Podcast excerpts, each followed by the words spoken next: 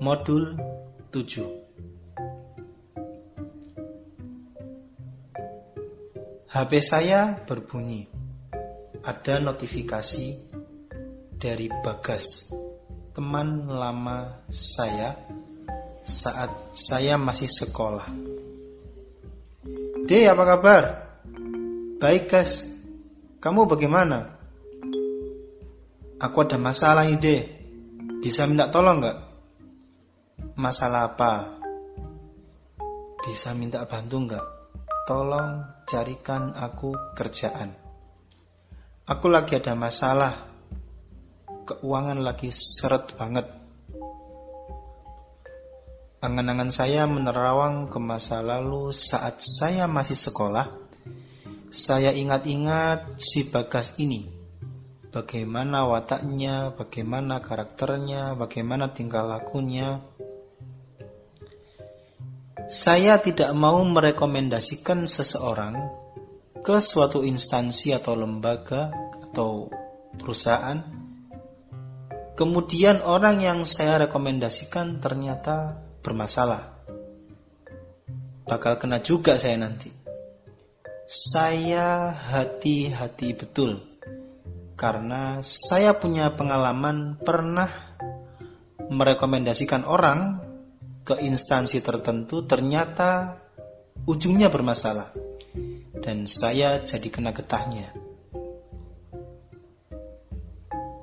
Setelah saya pikir ternyata si Bagas ini menurut pandangan saya saat itu kurang sip. Anak ini kurang meyakinkan.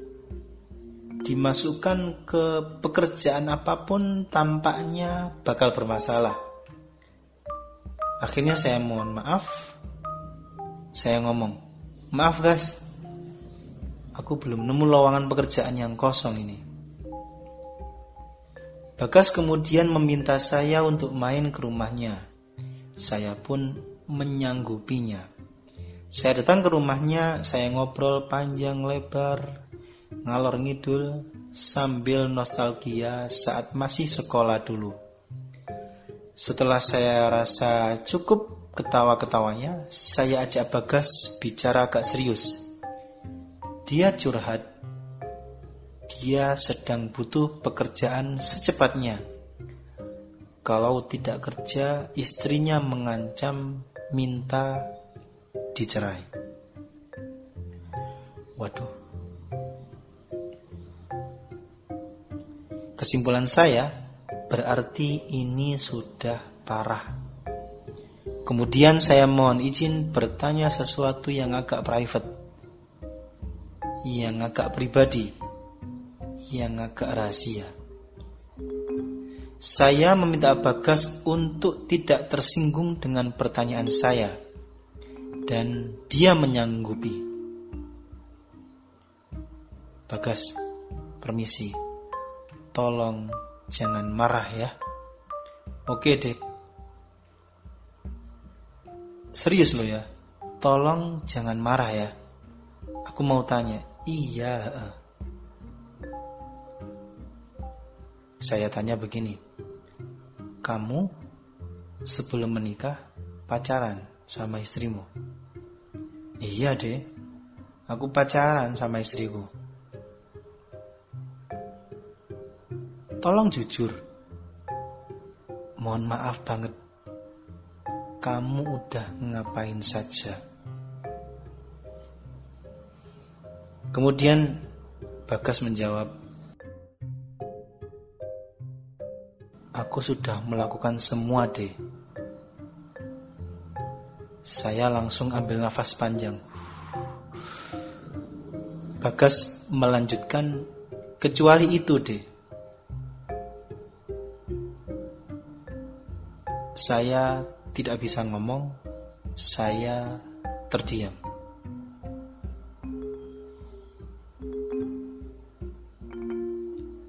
Bagas melanjutkan, aku sudah melakukan ciuman, sudah melakukan pegang-pegang area terlarang, tapi aku belum melakukan hubungan kelamin. Begitu kata Bagas.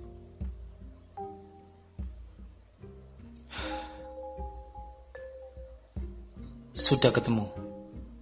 Begitu pikir saya. Faktor penyebab masalahnya sudah ditemukan. Ini pangkal utama masalahnya. Bagas sudah melakukan yang terlarang, sebuah dosa besar, dosa yang berat. Saya yakin Anda sudah tahu, nikah adalah kunci rezeki. Permisi, saya terjemahkan ungkapan barusan agak vulgar. Kunci adalah kemaluannya pria. Sedangkan lubang kunci adalah kemaluannya wanita. Kalau kuncinya pas, cocok dengan lubang kuncinya, dalam artian sudah menikah secara halal, maka terbukalah pintunya, pintu rezeki. Rezeki masuk deras melalui pintu yang sudah dibuka dengan kunci yang pas. Kalau kuncinya tidak cocok, dalam artian belum menikah secara sah. Kemudian dipaksakan masuk lubang kunci, maka yang terjadi adalah rusak. Kuncinya bisa patah, bisa juga lubang kuncinya yang jadi gerompal. Nah, kalau sudah begini, pintu rezeki tidak jadi terbuka. Rezekinya macet, seret. Ini yang terjadi pada Bagas. Waktu itu saya bilang begini, itu dosa besar, guys. Kalau kamu memang niat betul menghapus dosa itu, kamu juga harus melakukan kebaikan yang juga besar. Aku harus ngapain deh? Kata Bagas.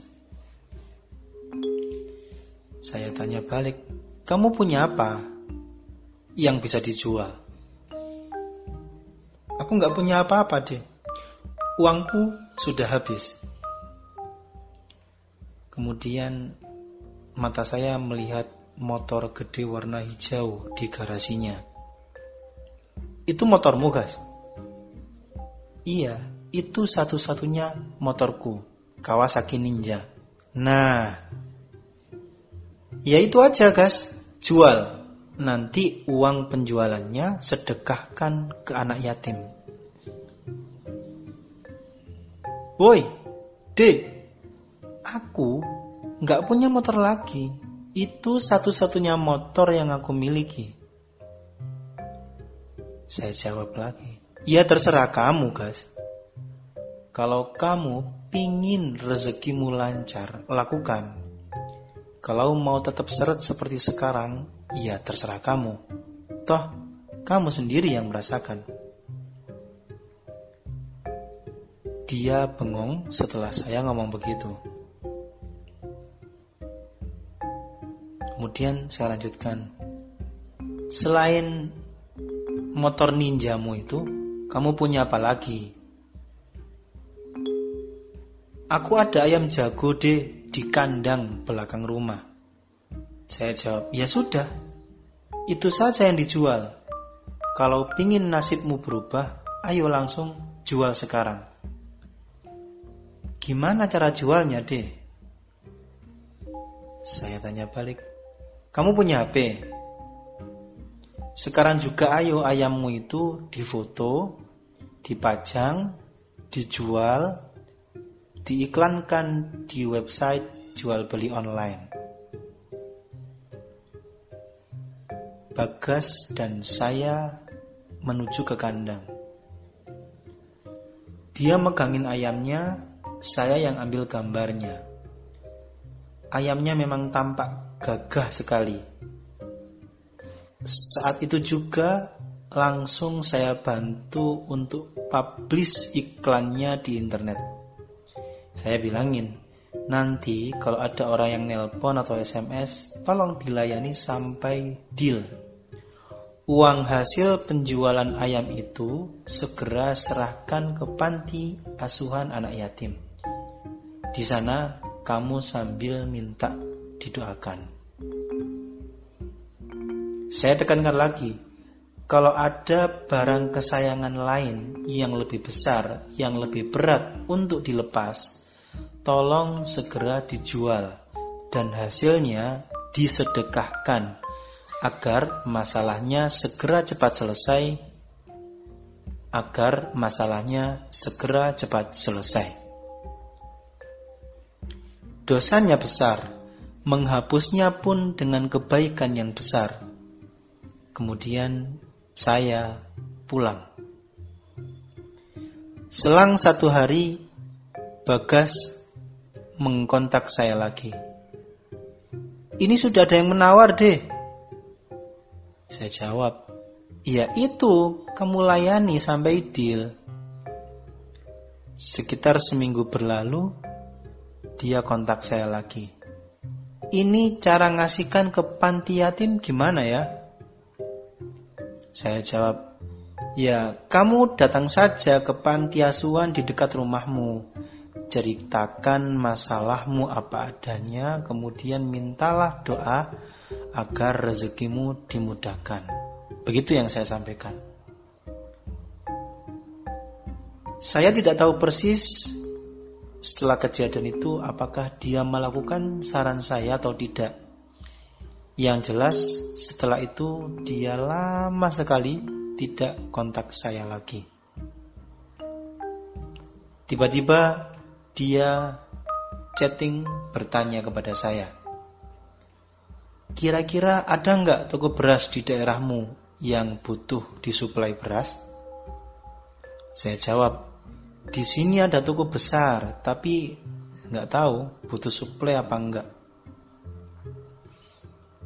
Kesimpulan saya waktu itu berarti Bagas sudah nemu pekerjaan baru, yakni dagang beras. Alhamdulillah.